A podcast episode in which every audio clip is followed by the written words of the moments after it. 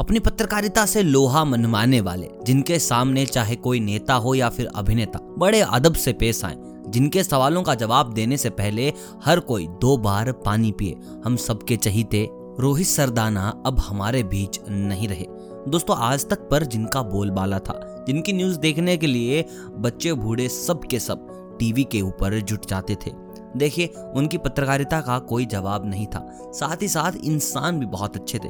अगर हम बात करें उनके परिवार की तो उनके परिवार में इनकी पत्नी के साथ साथ दो छोटी बच्चियाँ हैं। देखिए, रोहित जी आज हमारे बीच नहीं है, लेकिन उन्होंने कुछ ऐसा मुकाम हासिल किया है, जिनके चलते आज हर कोई उनका दीवाना है। वो हमारे और आपके बीच, टीवी के बीच हमेशा अमर रहेंगे। तो चलिए बात करते हैं रोहित सरदाना की, उनके फैमिली की, उनकी वाइफ की, उनकी बच्चियों की, और उनसे जुड़े कुछ और रहस्यों की। देखिए, सबसे पहले मैं आपको बता दूँ, रोहित सरदाना हरियाणा से बिलोंग करते थे और उनका बचपन से ही सपना था कि वो एक एक्टर बने। उनके लिए उन्होंने एनएसडी में भी एडमिशन लिया था। रोहित जी का जन्म 22 सितंबर 1980 को हरियाणा में हुआ था। उन्होंने अपनी बचपन की पढ़ाई गीता निकेतन विद्यालय कुरुक्षेत्रा से की। बाद में उन्होंने आगे की पढ़ाई के लिए हिसार की तरफ़ रुक किया और वहाँ जाकर उन्होंने एडमिशन लिया जीजेयू। यानी कि गुरु जम्बेश्वर यूनिवर्सिटी में। वहाँ पर उन्होंने एडमिशन लिया बीए में।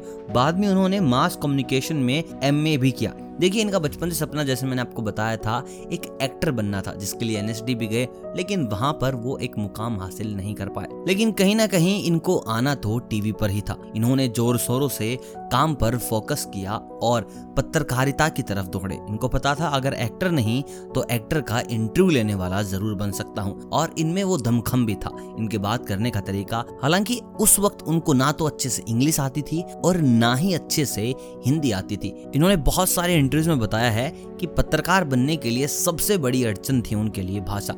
लेकिन अगर आज हम इनके इंटरव्यूज़ देखते हैं तो आपको बिल्कुल भी अंदाज़ा नहीं होगा कि इस चीज़ को सीखने में इन्होंने काफ़ी वक्त बिताया है। दोस्तों एनएसडी से निकलने के बाद इन्होंने जोरों शोरों से काम स्टार्ट किया और इन्होंने एक नौकरी पाई ई टीवी में। देखिए, वहाँ पर इनकी तनख्वाह काफ़ी कम थी, जिसके चलते इन्होंने सोचा कि कुछ पैसे मैं पापा से मंगवा लूँगा और कुछ यहाँ से मिल जाएँगे और मेरा काम चल जाएगा। उसके बाद इनको काम को देखते हुए इनका प्रमोशन हुआ, इनको हैदराबाद भेजा गया। वहाँ पर इन्होंने बहुत जोरों शोरों से काम किया और उसके बाद सहारा ने इनको अप्रोच किया अपने साथ काम करने के लिए और इन्होंने काफ़ी साल सहारा पर काफ़ी धूम मचाई।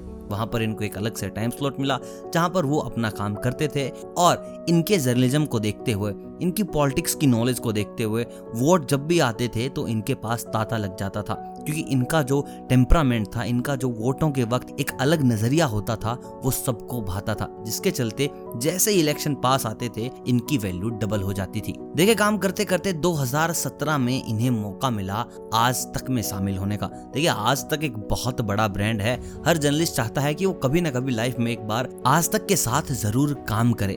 और उनका ये सपना पूरा हुआ। 2017 में इन्होंने ज्वाइन किया आज तक को। और आज तक ने भी इनको दिया प्राइम टाइम, जहाँ पर इन्होंने अपना शो स्टार्ट किया, जिसका नाम था आज तक दंगल। और यहाँ पर इन्होंने ओवीसी से लेकर सलमान खान तक सबका इंटरव्यू किया, सबको झकझोड़ के रख दिया। और इनकी बात करें हम इंटरव्यू लेने की स्किल्स की तो इन्होंने बहुत सारे ऐसे ऐसे अवार्ड जीते हैं, जिनकी चाहत हर जर्नलिस्ट रखता है कि काश मुझे ये अवार्ड मिले। दोस्तों, अगर हम बात करें इनकी पर्सनल लाइफ की, देखिए प्रोफेशनल लाइफ में आप इनको भली भांति जानते हैं। इनका बात करने का तरीका, इनकी बेबाकी बहुत मशहूर है। अगर हम यहाँ पर अब बात करें इनके परिवार की तो सबसे पहले हम बात करेंगे इनकी पत्नी की, जिनका नाम है परमीला दीक्षित। और ये भी एक जर्नलिस्ट है। दोनों ने लव मैरिज की थी और अगर हम बात करें इनकी वीडियोस की जो इंस्टाग्राम पर दोनों डालते हैं तो बहुत ही हैप्पी कपल दिखता था। अगर हम बात करें इनकी दो बेटियों की तो दोनों अभी स्कूल में हैं और बहुत छोटी हैं और इन दोनों की वीडियोस भी। ये अपने इंस्टाग्राम अकाउंट पर डालते रहते थे।